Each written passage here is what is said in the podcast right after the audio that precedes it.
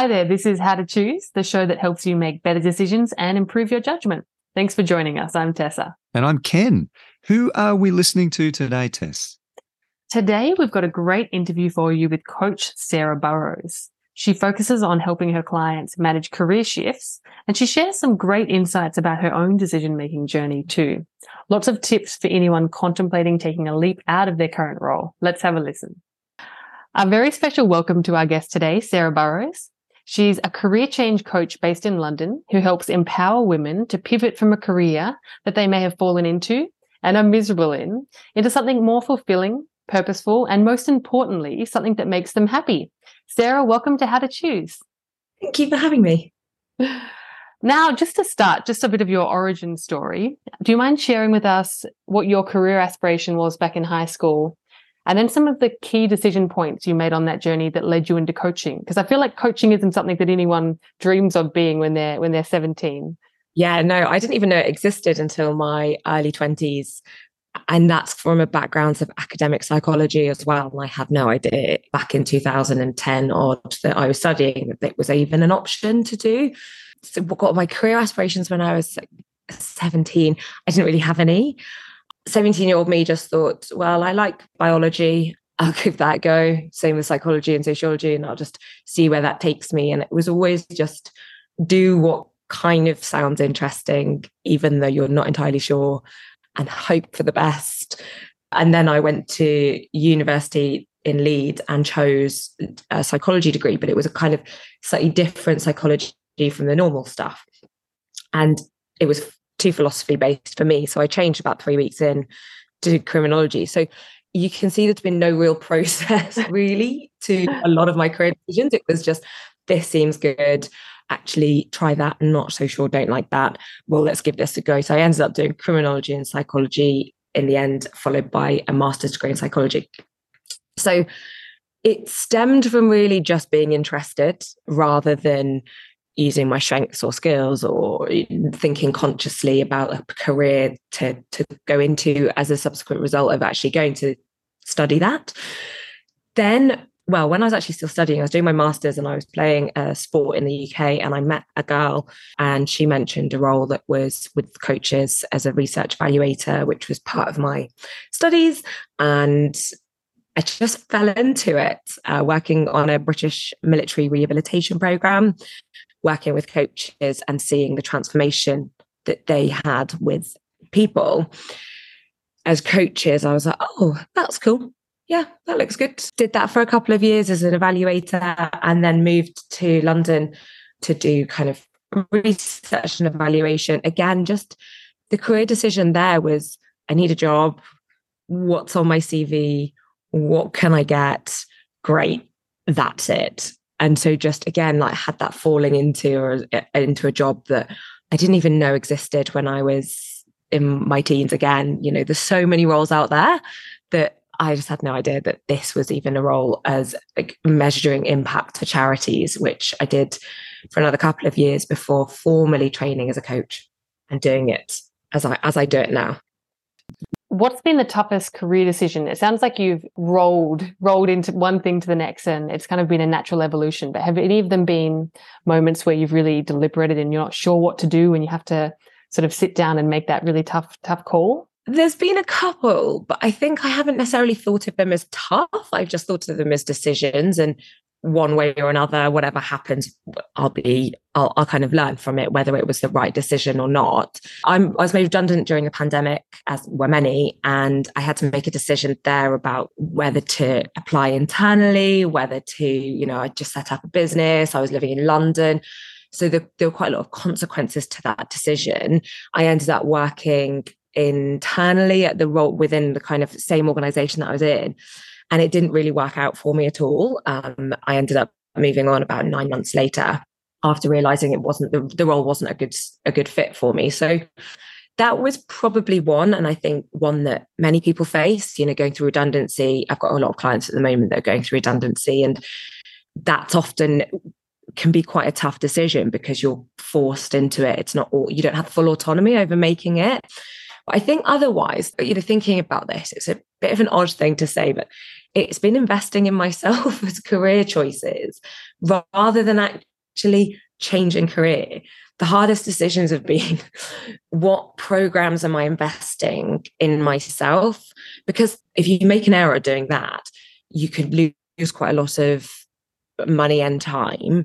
Whereas when you're making those kind of choices in careers in terms of decisions, you're either going to learn something from that choice that you make. Whereas investing in yourself can be really difficult because if you don't get the return on your investment that you're hoping to, it's quite a big decision to make. That's a really good point. And often we don't think enough about training and self development when we're thinking about our future careers, but they can actually lead you into those career changes. So it can be the training that actually gives you the ability to take that step sideways or diagonally even into something quite different. Uh, so it's a really good point to raise that. When you're talking about career change, it's not just picking something different. Sometimes you do have to give yourself the backing and the understanding of a new industry before you can take the leap. Grow up with the society's notion of study, study, study, job. And that's really old, it's outdated. And now it's about thinking, right, okay, study, train, work, maybe study, maybe just train, maybe work, maybe just work. You have to open your brain and your mind to thinking a little bit more fluidly about the, the way the careers work now in general. And actually, you know, you've spent however many thousands, however many years on a topic, and you might have done it for 15 years. There's no harm in doing another bit of training to then spend another 15 years in a, in a kind of different career. You've got a long time in your in your career left I think sometimes that really blindfolds people in terms of making decisions is, you know, if you're 30, you, you're going to work for another 35 years. At least. Yeah, at least. And that so training again, although it feels like you're like, oh, I've done all my studying, it's a mindset shift and it needs to be taken because what's two years out of 35 if you're just doing a course? It's nothing for you to have 35 years or 10 years or 15 years of being happier, more fulfilled in your career. I feel the same in my own career. I've changed significantly three times and I've been studying on and off for the last 15 years. I basically have barely stopped. The years when I'm not studying are unusual, but I love it. Now, what has made you decide to focus on working with women in particular? And do you feel like there's a different decision process between men and women? Generalizing, of course. So I do work with men. I just primarily have worked with women, and a lot of my marketing and a lot of my website is sort of just built around that. But I originally kind of wanted to to sort of focus with women because we hold ourselves back so much. So there's two there's two real elements. There's one there's the internal imposter syndrome, women not advocating for themselves. A lot of the work I do is actually somewhat with a layer of confidence building it underlying it confidence building in terms of speaking up at the workplace or take, having the confidence to just think that you're worthy of finding a career that makes you happy. And women, we're taught so much from a really, really early age. I think the research shows from it's societally about the age of six, it's already starting to have an impact on girls is don't take risks. And, and when you look at the research and it says, you know, you look at parents and mothers and it's a lot of it's subconscious and in schools it's don't raise your hand unless you've got something to say or careful on those monkey bars or you know we're often being told not to take risks and so when we get to 30s or 40s instilled in us from early years is this inability to think oh yeah just go and try that you know we're not necessarily generalizing obviously but that's what some of the research shows and I see that quite a lot in terms of women really not fighting for a seat at the table or kind of doubting themselves. I had somebody the other day who didn't even realize she'd said it, but just blase mid conversation mentioned that she'd never be in C suite. Now, part of that didn't sound like it's because she didn't want to. It just kind of was as if it was something that she was never going to be part of. And I just don't think I would get that with many of the men I work with. You know, the certain themes that come through of working with women. The second thing is careers aren't built around women.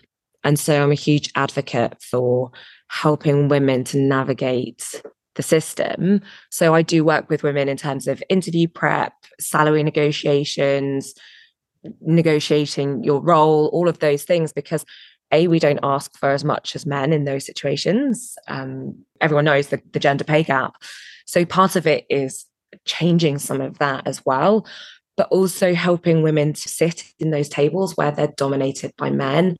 Uh, I was coaching someone the other day, and we were, we were working on a process to feel less triggered when somebody talks over this woman uh, or mansplains in a meeting. She's in, in those rooms where they're going to be male dominated. And she's like, I just get so frustrated by those situations that I don't necessarily always articulate myself or react in the way I want to. And so what we're doing is working through that, which is quite common. And I have have worked with with that in particular, quite a few clients.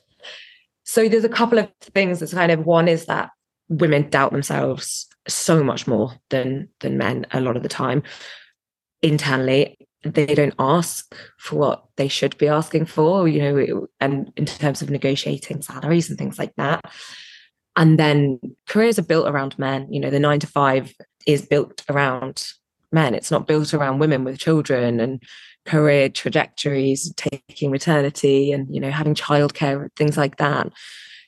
So it's also about empowering women to a move up the career ladder and take control of their careers and also tell them and empower them. And that's kind of why I, I talk about empowering quite a lot is that it's about empowering women to realize that they can and they just they deserve to be in a job that they want to be in all very worthy goals. And I think it's wonderful that you're supporting women towards this. Uh, and I know we're speaking in generalizations, but there is just so much research to back up all of these assertions. It's very well documented. Imposter syndrome, being less willing to ask for raises and more money. Yeah, it's it's all very necessary. And I imagine your psychology background would be really useful because it sounds like sometimes you actually have to work with clients have a mindset shift. They actually have to view themselves and their place in their workplace and possibly even in their relationship. I'm not sure if you you coach in terms of burden sharing in terms of domestic work and child child work, but I could imagine that would be also related to people's career progression. Yeah.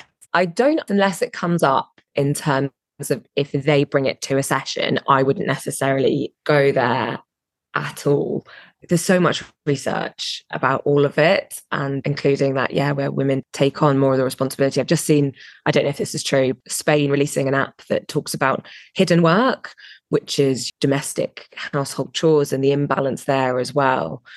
And there's just so much it's so much mindset work. And yes the psychology definitely comes into it. So for some clients where it is a mindset shift it's what are you currently saying to yourself? You know what are those beliefs and how do you change those? And how do you work with that? And how do you increase your confidence to believe that?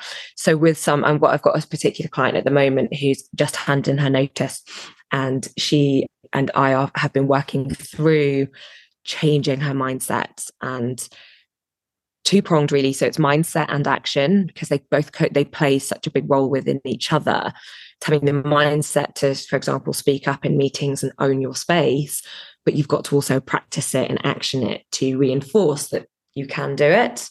So confidence is sort of actually doing the thing that you want to do more of in a way that feels comfortable but stretches you, not suddenly puts you in your panic zone, whilst working on your beliefs and your internal processing system and your mindset about it so that it's two rather than just mindset, which makes it really, really powerful when you're looking especially this particular situation where it's speaking up more and owning what you're saying and you know not holding back in a meeting because you think what you have to say isn't that interesting or you haven't quite formulated all your thoughts and those kinds of things that meant, mean that you get to the end of the call and you haven't shared what you wanted to share because those thoughts have been running around and ruminating.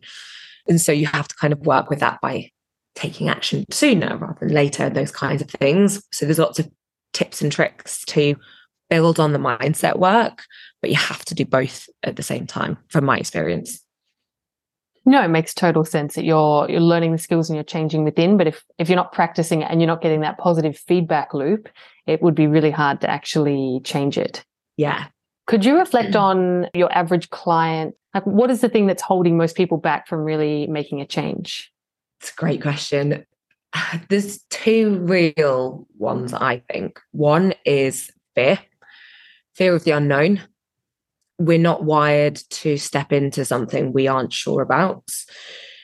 And career pivots are quite actually quite intricate. There's quite a lot of steps to take. If you don't know what those steps are and the order in which those need to be taken in, it can feel quite overwhelming. So, what I find a lot of the time when I get to kind of meeting someone for the first time on a so I do a free consultation for 30 minutes to understand if, if we're a good fit to work together. And often one of the things that they say that they're already doing is Googling and looking at job descriptions.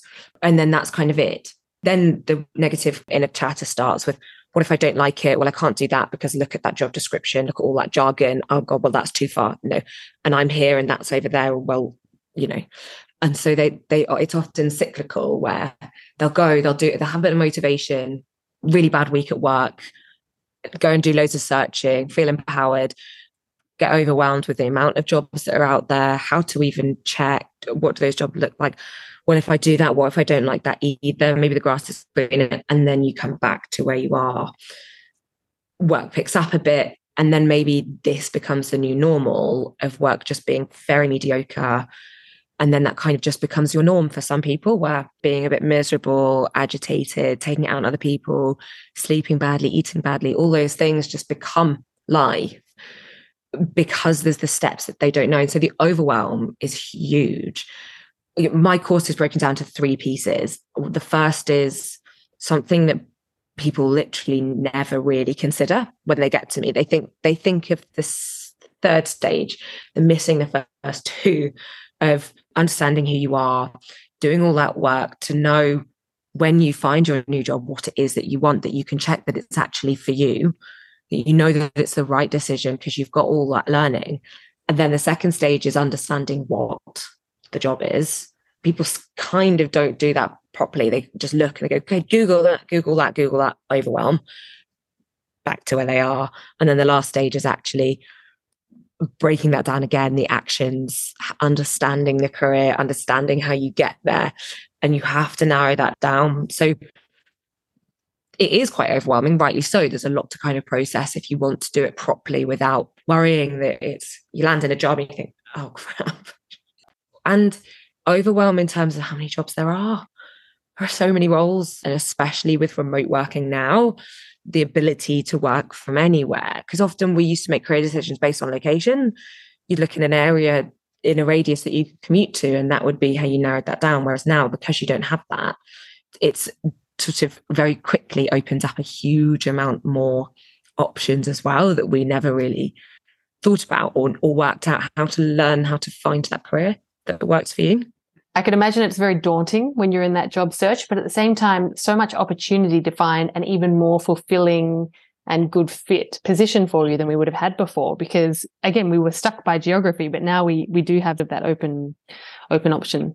And i'm really glad you talked about self-reflection. It's something we talk about all the time in this podcast that you really can't make a good decision unless you've actually looked internally first. It's impossible unless you you understand where you're coming from what your motivations are what your values are you're not going to find the right yeah. fit particularly at the job interview stage, you should be interviewing them as much as they're interviewing you. You don't want to just go to the job that you get. You want to choose the one that's right for you. So all wonderful things and things we've been uh, telling our listeners in previous episodes. So thank you for that.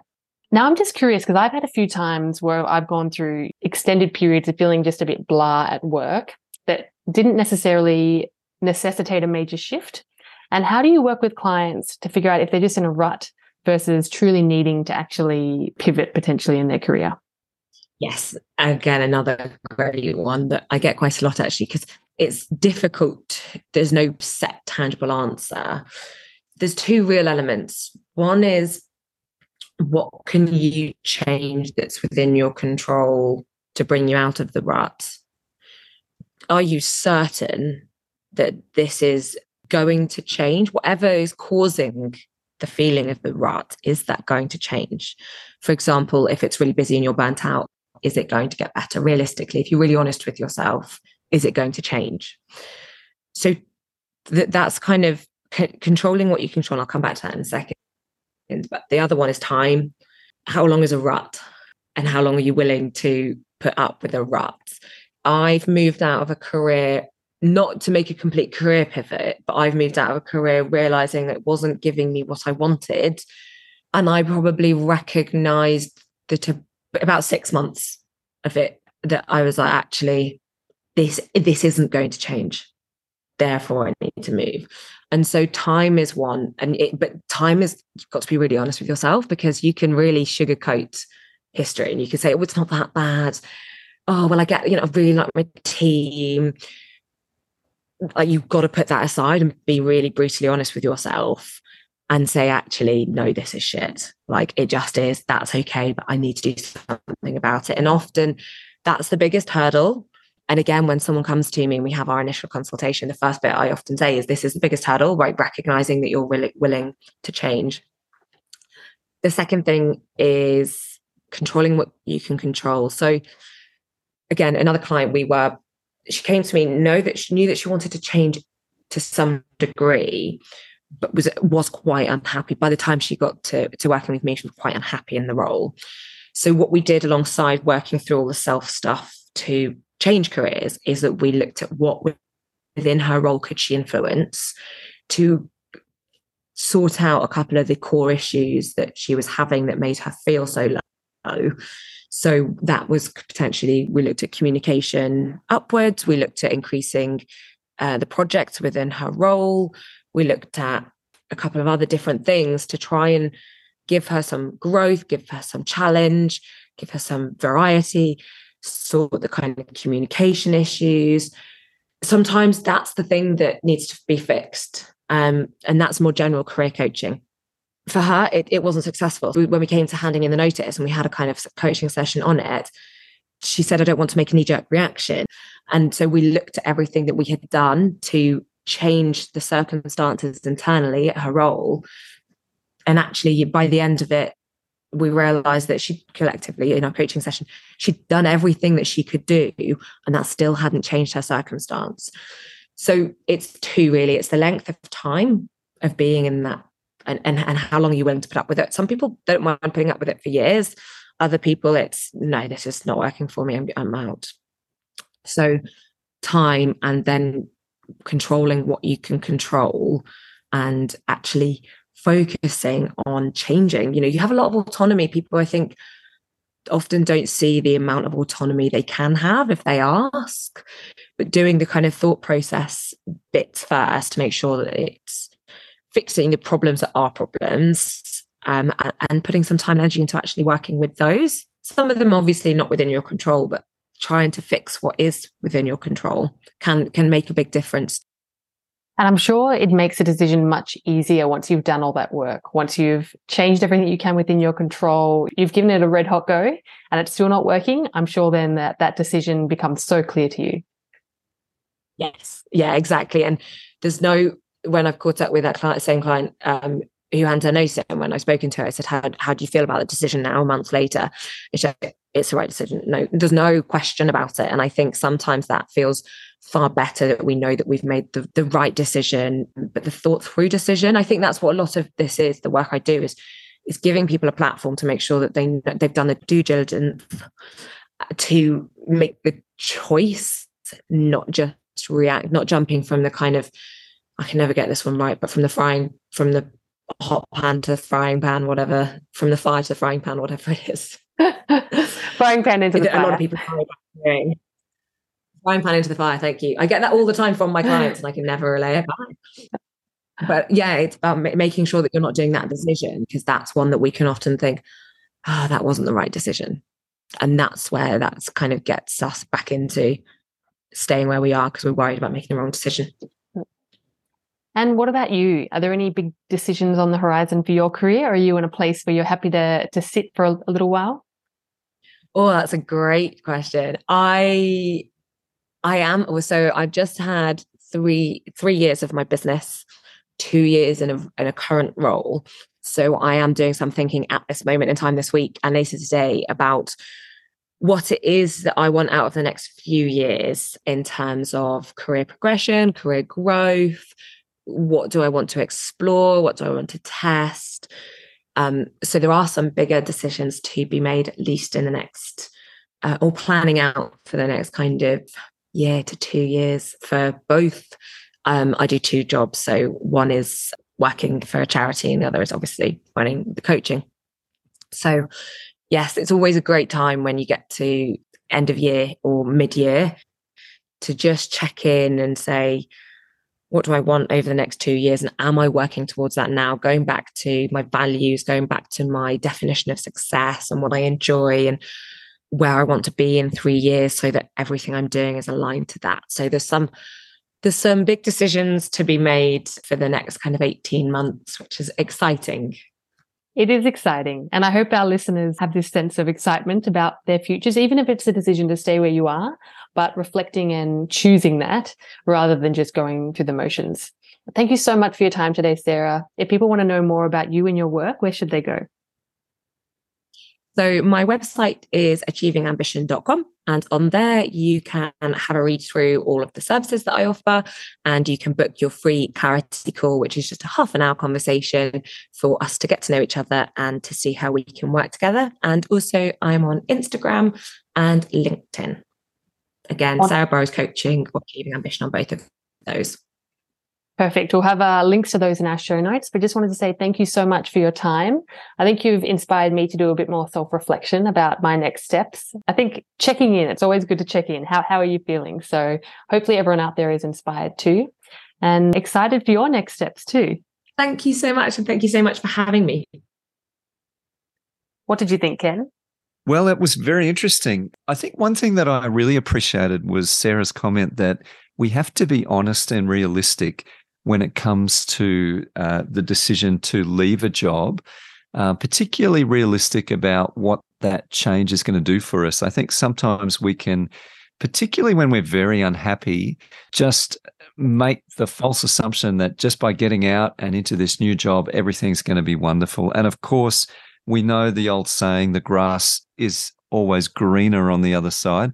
Is that the saying? The grass is greener, the grass isn't greener. Anyway, it looks greener, when you maybe get there, maybe it's not even grass. Brown and yellow. Uh, that's right. It's astroturf. um, so I think that the thing is be realistic and also reflect on how long you're willing to put up with a work situation that you're not happy with. So Sarah did talk a bit about this.